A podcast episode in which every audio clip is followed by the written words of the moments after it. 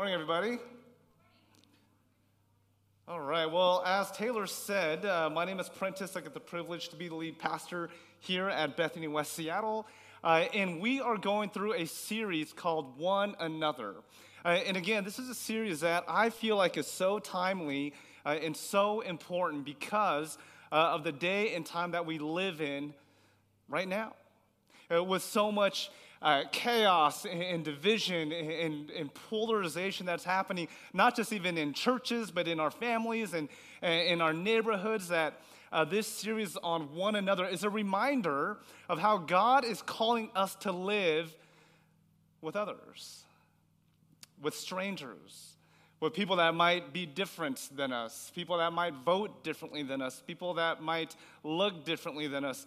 So, this series is all about how God wants us to treat, love, and, and be in relationship with others. And so, uh, this is week two, uh, and we'll be going over this idea where not only Jesus, but Paul says to bear with one another. What does it mean for us to bear with one another? And today's text, comes from Ephesians chapter 4, verse 1 through 6. But before I get there, uh, again, if you are new ish, if you've been around our church for uh, well, really two years or so since this pandemic, or even right before, we just want to invite you to our lunch. Uh, it is a catered lunch downstairs.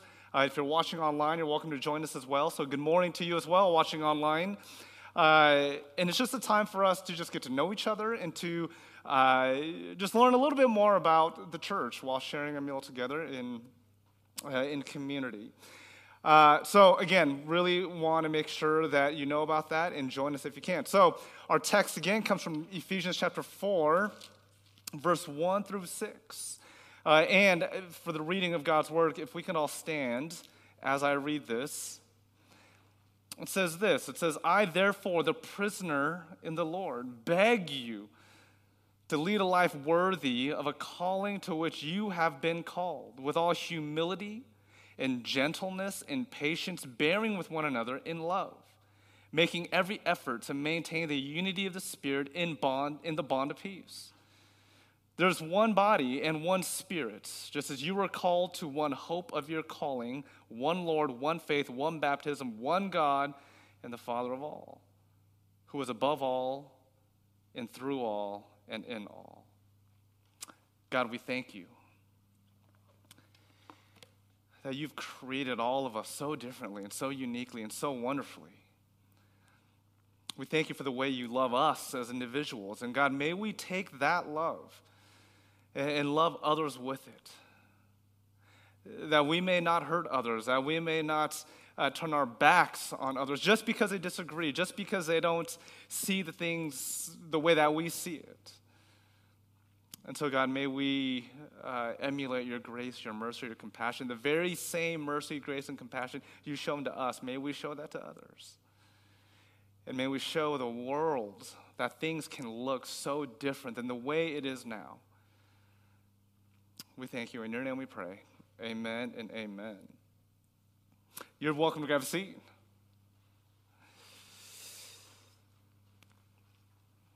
So, as Maria and I, my wife Maria is sitting there, uh, hey, we've been talking to a lot of different folks and a lot of friends and a lot of people, and, and we enjoy especially talking with uh, older married folks to, to kind of invest in us and, and kind of walk with us. And, and, what's really amazing is for us to realize that obviously uh, in, in our marriage, the things that we go through aren't necessarily unique to us uh, that a lot of other people, not just marriages, but in friendships and relationships and, and roommate situations, very similar things relationally.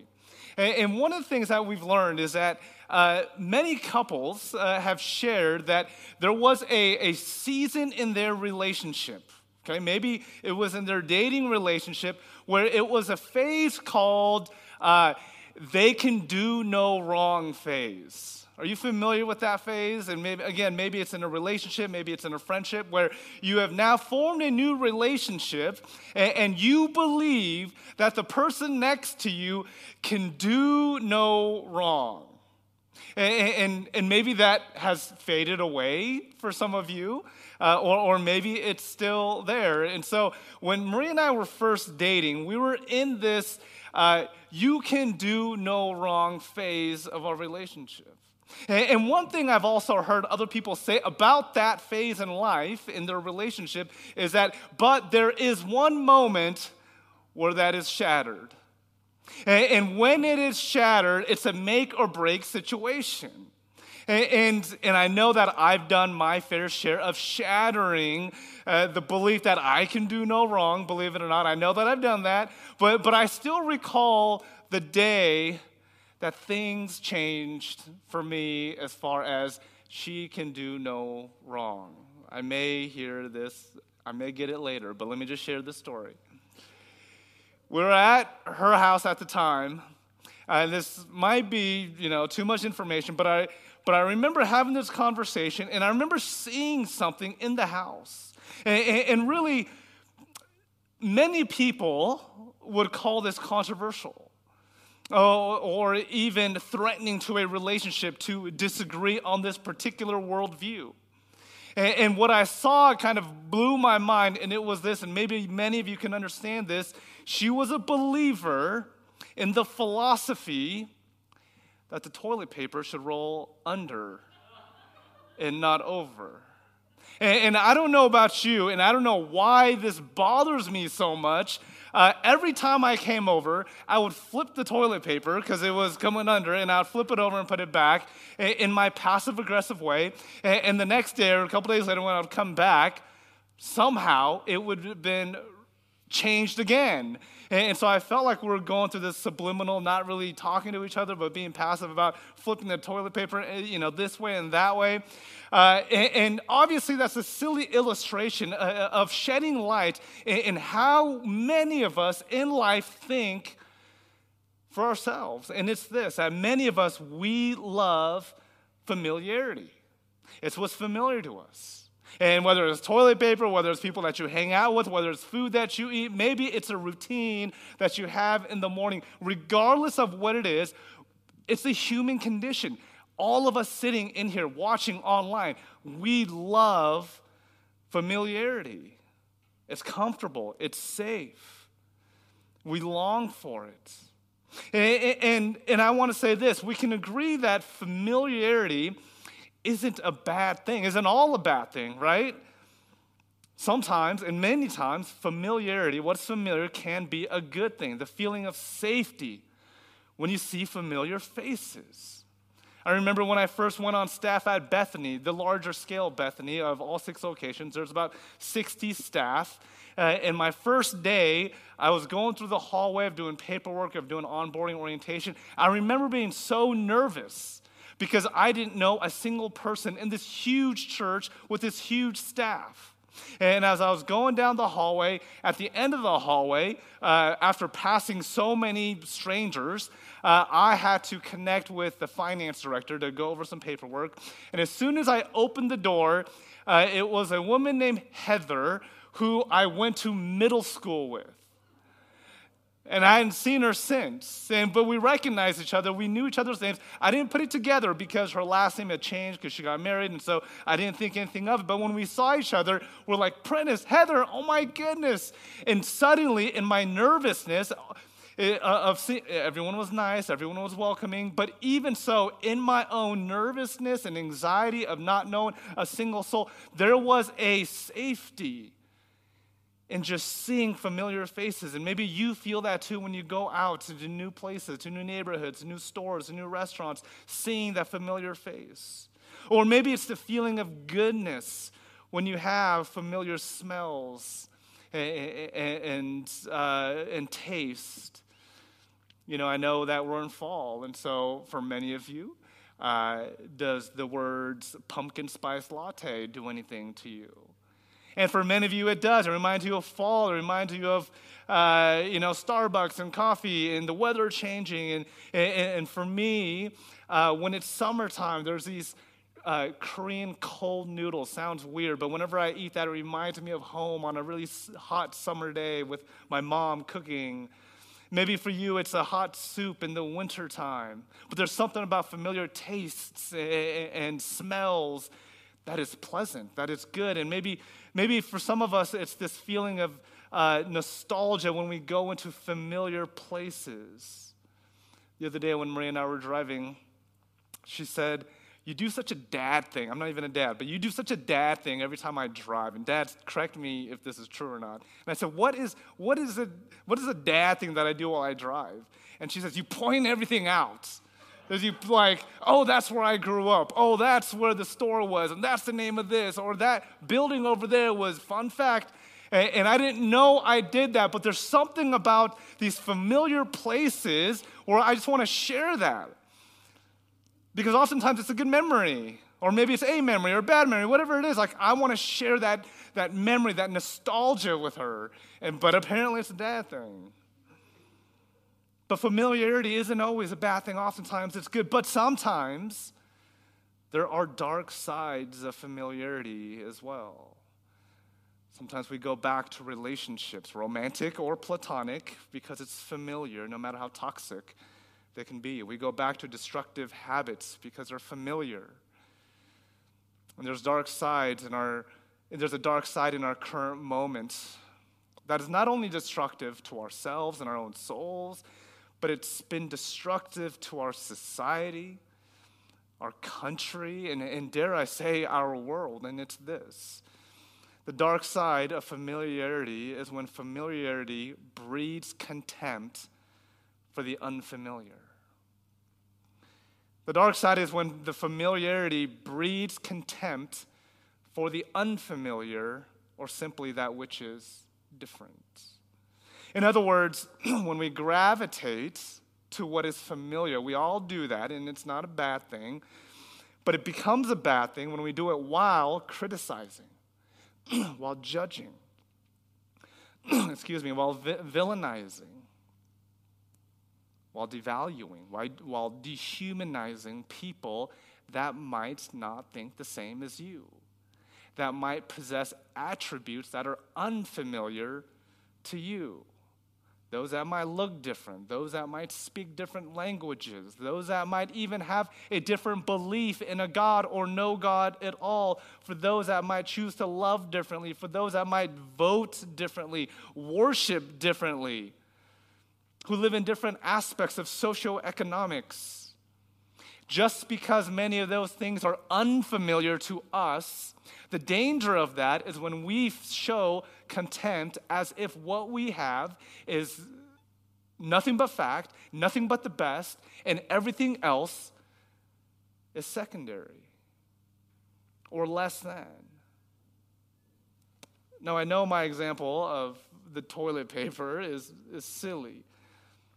But I've seen these things come to true in real life, where there's divisions and polarizations and cutoffs, emotional cutoffs, because of certain disagreements. I have friends. No, I know friends personally that have gotten married during COVID. Those friends also have gotten divorced in COVID. I've seen families and friendships just fall apart, just unravel. I've, uh, I have a friend also who his dad didn't come to his wedding because he refused to wear a mask that was required for the wedding. Now, this isn't about a mask. I'm not going there right now. But the point is that they were so divided over it that the dad decided not to show up to his own son's wedding. I've seen people, especially fellow Christians, and I throw myself in this boat as well, say some of the nastiest things over social media. There's a sense of bravery behind this keyboard. And we say things that we would just never say to someone to their face. And I truly believe this breaks the heart of God. To see God's people, to see God's children fight and bicker and div- be divided over many times trivial things. As we look into Ephesians chapter 4, verse 1, the text that I just read, there's a few observations I want to make about Ephesians and really the, the place that uh, Paul is writing to. It's a letter to the Ephesians, which are Christians in this town called Ephesus. And a few observations I want to make is this first, Ephesus, which is modern day Turkey, which was on the western shoreline of, of Turkey, was a huge city. And it was known as the epicenter of worship, especially the worship of Greek and Roman gods, number one. Number two, due to the geographical location being on the western shoreline, it was a major port town. People from all over the known world traveled to and from Ephesus. There was trade, there was commerce. And lo and behold, there was so much diversity, not only in ethnicity, but in religion, in language, in worldviews, in ethics, and morale. It was just a melting pot of so many different people and lifestyles. And number three, because of these things, the Apostle Paul, who wrote this letter, decided to bring the good news of Jesus and, and there were so many people in Ephesus that were converted to follow the name of Jesus. Because of this melting pot, because of this diversity, because of this uh, pluralism in, in worship of several different types of gods, that is what intrigued Paul to come to Ephesus right around the mid 50s AD uh, and plant churches and to uh, tell people the good news about the life, death, and resurrection of Jesus. And so, as he left and continued his missionary journey, he was arrested eh, back in Rome. And while he was in Rome, this is probably about five or six or seven years later, in the mid 60s AD, he hears word that in Ephesus, uh, the place that he had recently been to in the last five years, uh, and saw people, many people come to faith in Jesus, he heard word that there was a massive amount of division not only in the church in Ephesus, but the community surrounding the church as well. And, and so, Paul, what Paul does best is he's, he, he's basically writing a follow up letter to the churches that he planted. So, Galatians, Ephesians, Philippians, Colossians, these are essentially follow up letters uh, to a crisis that is happening during that time. And so the crisis in this time for Paul was that in the church of Ephesus, there was a massive amount of division and turmoil. And the underlining turmoil and division was the issue of disunity. Of disunity. Because members, because remember, the, the, the, Christians in Ephesus came from all different walks of life, different worshiped different gods, came from different regions of the world, had different worldviews, like I said, and had a completely different lens on what it means to worship, what it means to live a daily life, even what it means. They even disagreed on what to eat and how to eat it. and so it was this problem of disunity that Paul was addressing. The problem was that the people in Ephesus, uh, particularly the Christians, they allowed their familiarity, wherever they came from, whatever the foods they ate, whatever the worldview they had, that was, that was what was familiar to them. And they held to their familiarity so tightly that things that were unfamiliar were seen as wrong, evil in some cases, blasphemous in many cases, uh, outright outcasted people in the Christian community just because the experience that they brought looked so different to what was familiar to them. They had the same problem that we have today. They allowed their familiarity to breed contempt for the unfamiliar, for those that did things just a little differently.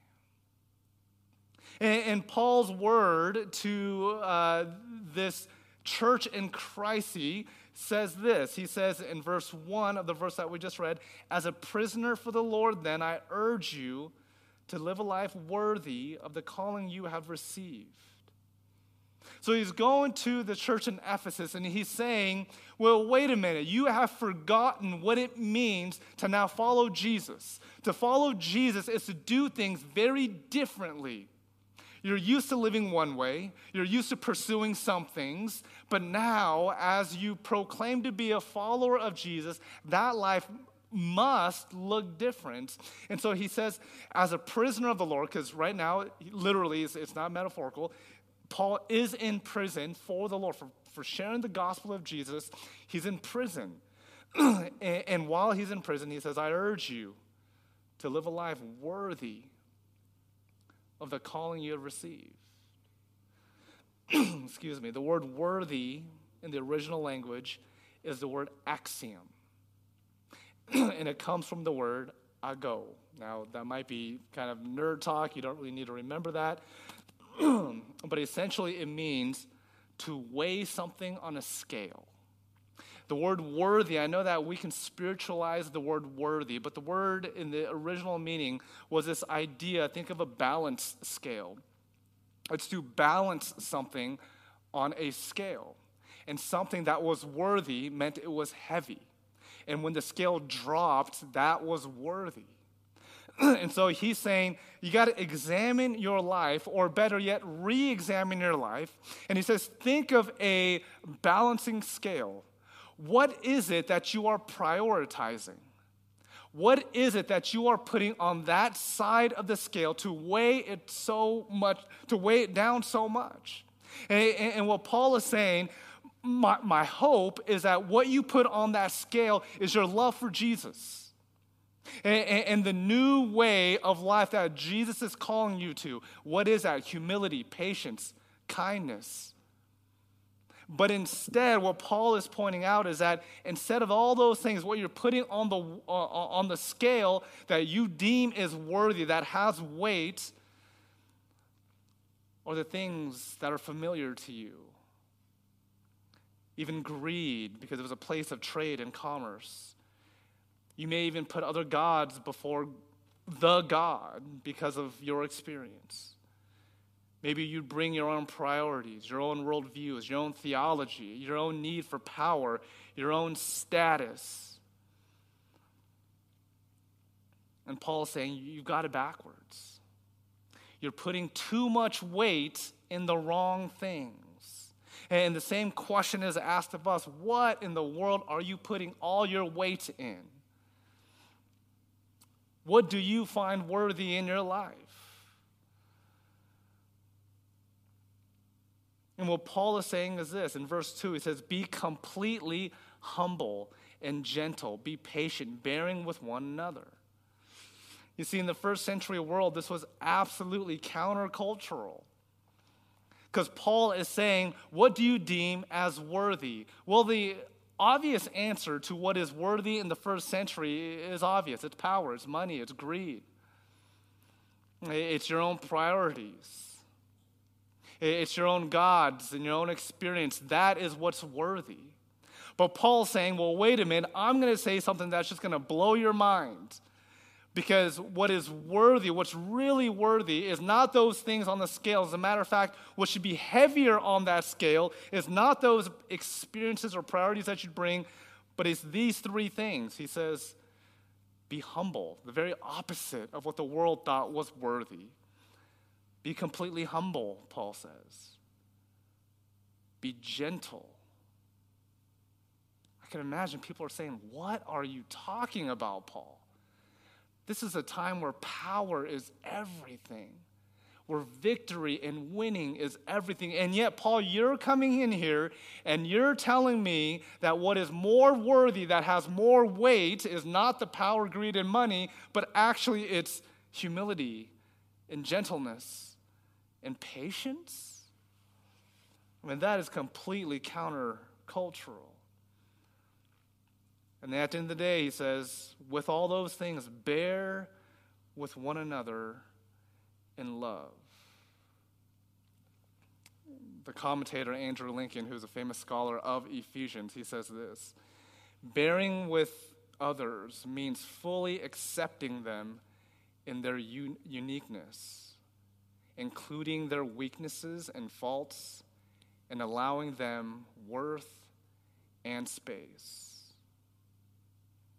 You see, the word to bear is this Greek word aneko, which is this original, Greek is the original language in the New Testament. And the word aneko really means to endure.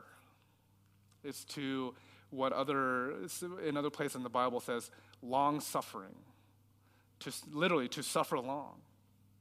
And the problem with our culture today and our society is that we're unwilling to endure. You see, when we go to our echo chambers, because we do that, uh, what's, what's easier in life for us is to be with people that are familiar to us that look like us, that believe in the same thing as us, that have absolutely no disagreements as us. That's what's familiar. And so we go to that echo chamber. There's nothing to endure there. That's easy. Or what we do is we cut people out of our lives. And in family systems theory, uh, Bowenian theory, uh, there's these eight principles, and one of those eight principles is literally called emotional cutoff. Because it, the psychologist Bowen understood in family therapy, or in family systems therapy, that this isn't oftentimes a human thing to do, is that when things get uncomfortable in a relationship, whether, again, in his context, when he's talking about a family dynamic, he's saying it is easy for people to just emotionally cut themselves off. And the reality is, if we're not seeking echo chambers, the very same people that you know believe in the same things as us, so there's no disagreements, there's nothing to endure. If we're not doing that, we're doing the other thing where we're just cutting people out of our lives. For what? For having disagreements. Now, there's another sermon to be had around boundaries and self care, uh, and I'm not going there, so don't, don't hear me wrong. Those are real things that we need to consider. I'm just not talking about that today. This morning, what I'm talking about is our culture where we easily just give up on endurance. But what if we decided to take a different posture? What if we decided, uh, as this word aneko truly means, to endure with others? Guess what? It will be messy. And, guess what? It will, there will be hard conversations.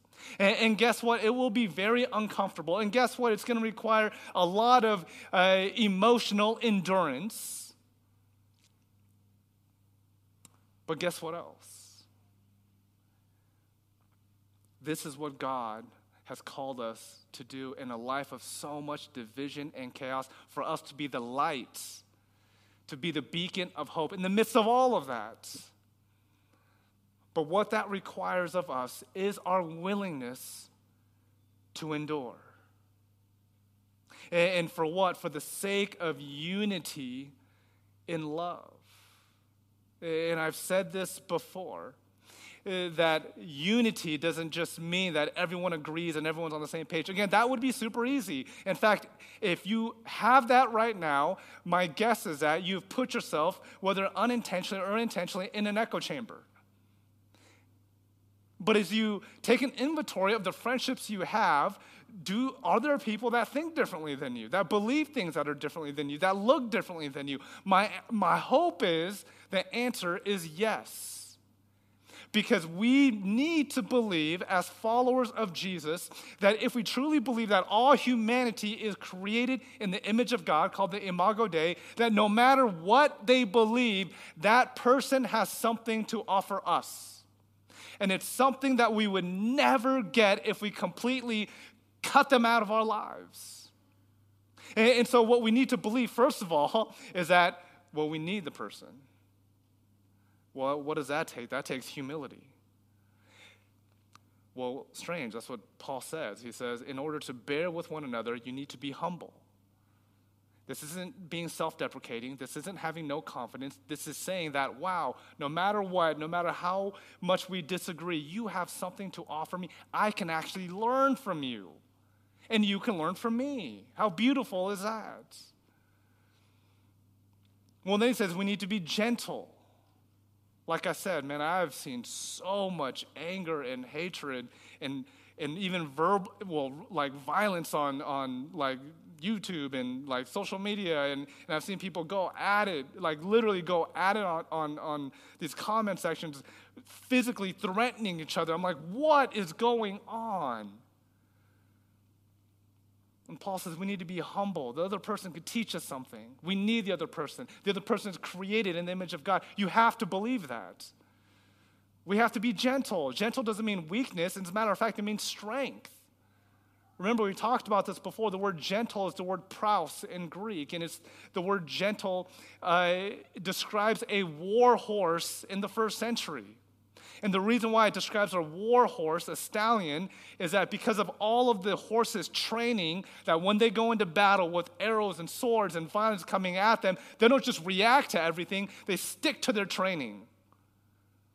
And, so gentleness actually requires strength because if I was that horse, it's easy to say, you know what? Well, forget you guys. I'm running out of here. I'm swiping at you guys. I'm biting. I'm whatever it takes. I'm getting the heck out of here. But it takes strength for that horse to say, you know what? Yes, these things are happening, but I have to go back to my training. And for many of us, not only do we need to be humble in the fact that there's people that we can learn from, that God loves them just as much as God loves us, but we need to be gentle. No matter how much people disagree, no, much, no matter how much people even insult you. And believe me, I've gotten this too. And I'm not always good at being gentle. It doesn't mean be a doormat. Jesus was never a doormat. I would never encourage that. But I'm saying that there's a different way to respond evil than with evil. We need to be gentle. We need to be patient. And with those things, not only these three things, but these are the things that Paul points out that we can bear with one another, we can endure with one another. One of my favorite pastors, retired pastors, his name is Tim Keller. He wrote this in an article. He says, The way I have put, says, the way I have put it is that faith is often subordinate to partisan politics and political ideology, with the latter being the prism through which too many Christians interpret the former. Too many Christians are characterized by their tribal commitments rather than an understanding of justice and human teleology. I mean, basically, what Tim Keller is saying in a very smart way is that many of us Christians, we've reversed where we put our weight. He's saying we put our weight in politics instead of justice. We put our weight in, in, our priorities and our own life experiences and our lens and what we like and what we're familiar with. Instead, we need to put more weight on who God has called us to be, how God has called us to be. And the way we do that is more patience, more humility, more gentleness then the world will know. Then the world will know that Christians were, we do things differently and we want to offer that hope to others. Because again, week after week, I, I, I got to be honest with us sometimes, and, and, and I am in that boat too. Many of us Christians, we, we fail to exemplify the light of Christ. And I get it, it's hard. And believe me, unity uh, that Paul is talking about does not mean just tolerating all things. Unity is not the same thing as uniformity. There are things that we as Christians we believe are non-negotiable. I believe in the life, death, and resurrection of Christ. That for me is non negotiable and I believe the, the commandments that God gives us love God, love others. That sums it up. And so there's so hear me. When, when we talk about unity, oftentimes people use the word unity to manipulate the situation and to manipulate the people and, and to really for the oppressors to continue oppressing by, by this fallacy of we need to be united. But do not mistake unity with uniformity. We don't just hop on every bandwagon. We believe in Jesus, the hope of Christ, life everlasting, and that God wants all of us to experience that same hope. So, as I invite the worship team back up, I give us a chance to reflect. Reflect on what is familiar to you. What is comfortable to you? And on the other side of that familiarity, are you pushing the others out? Are you outcasting? Are you judging? For me, the answer is yes, yes, and yes. But that's something we need to name. And something we need to repent of. Repent just another way of saying, God, I give it to you, and turning a completely different direction. Repentance. I know it's a kind of a churchy word, and we don't like it but it's something that God calls us to, is just to really name the ways that we have hurt others and really have hurt God, our relationship with God. And I really believe as God looks around, God is hurt by the way that the world is. But I also truly believe that God is hopeful in God's own people, and that's us. So, just for a moment, will you just close your eyes with me? Will you think of the people? That maybe you've been a little too hard, a little bit difficult. I know I can name a few. Maybe there's people that you need to offer an apology to, or even forgiveness to.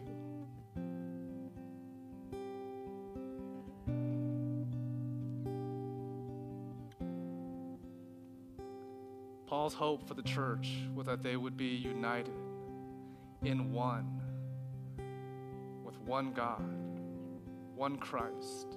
That's Jesus. And we as a church, and I don't even just mean Bethany and West Seattle, I mean the church universal, we are under one God, one Christ, and that's Jesus, under one Spirit.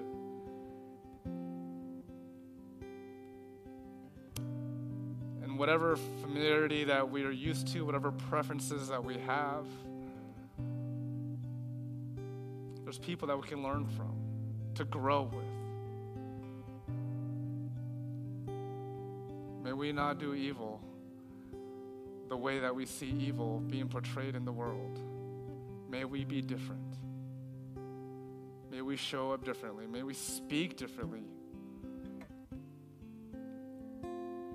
God, we thank you that you've called us to a different life, a new life. Literally, you say uh, you've given us a new life, that we have died and we have resurrected with your Spirit. May what we believe match what we do and say. Help us to bear with one another, to endure and yes, it's messy. Yes, it's complicated, but help us to, uh, as a psychologist Brene Brown says, help us to stay in the game, stay in the arena, and choose love,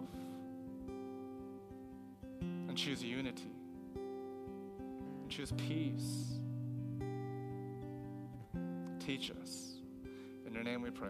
Amen and amen. Let's continue in response with worship.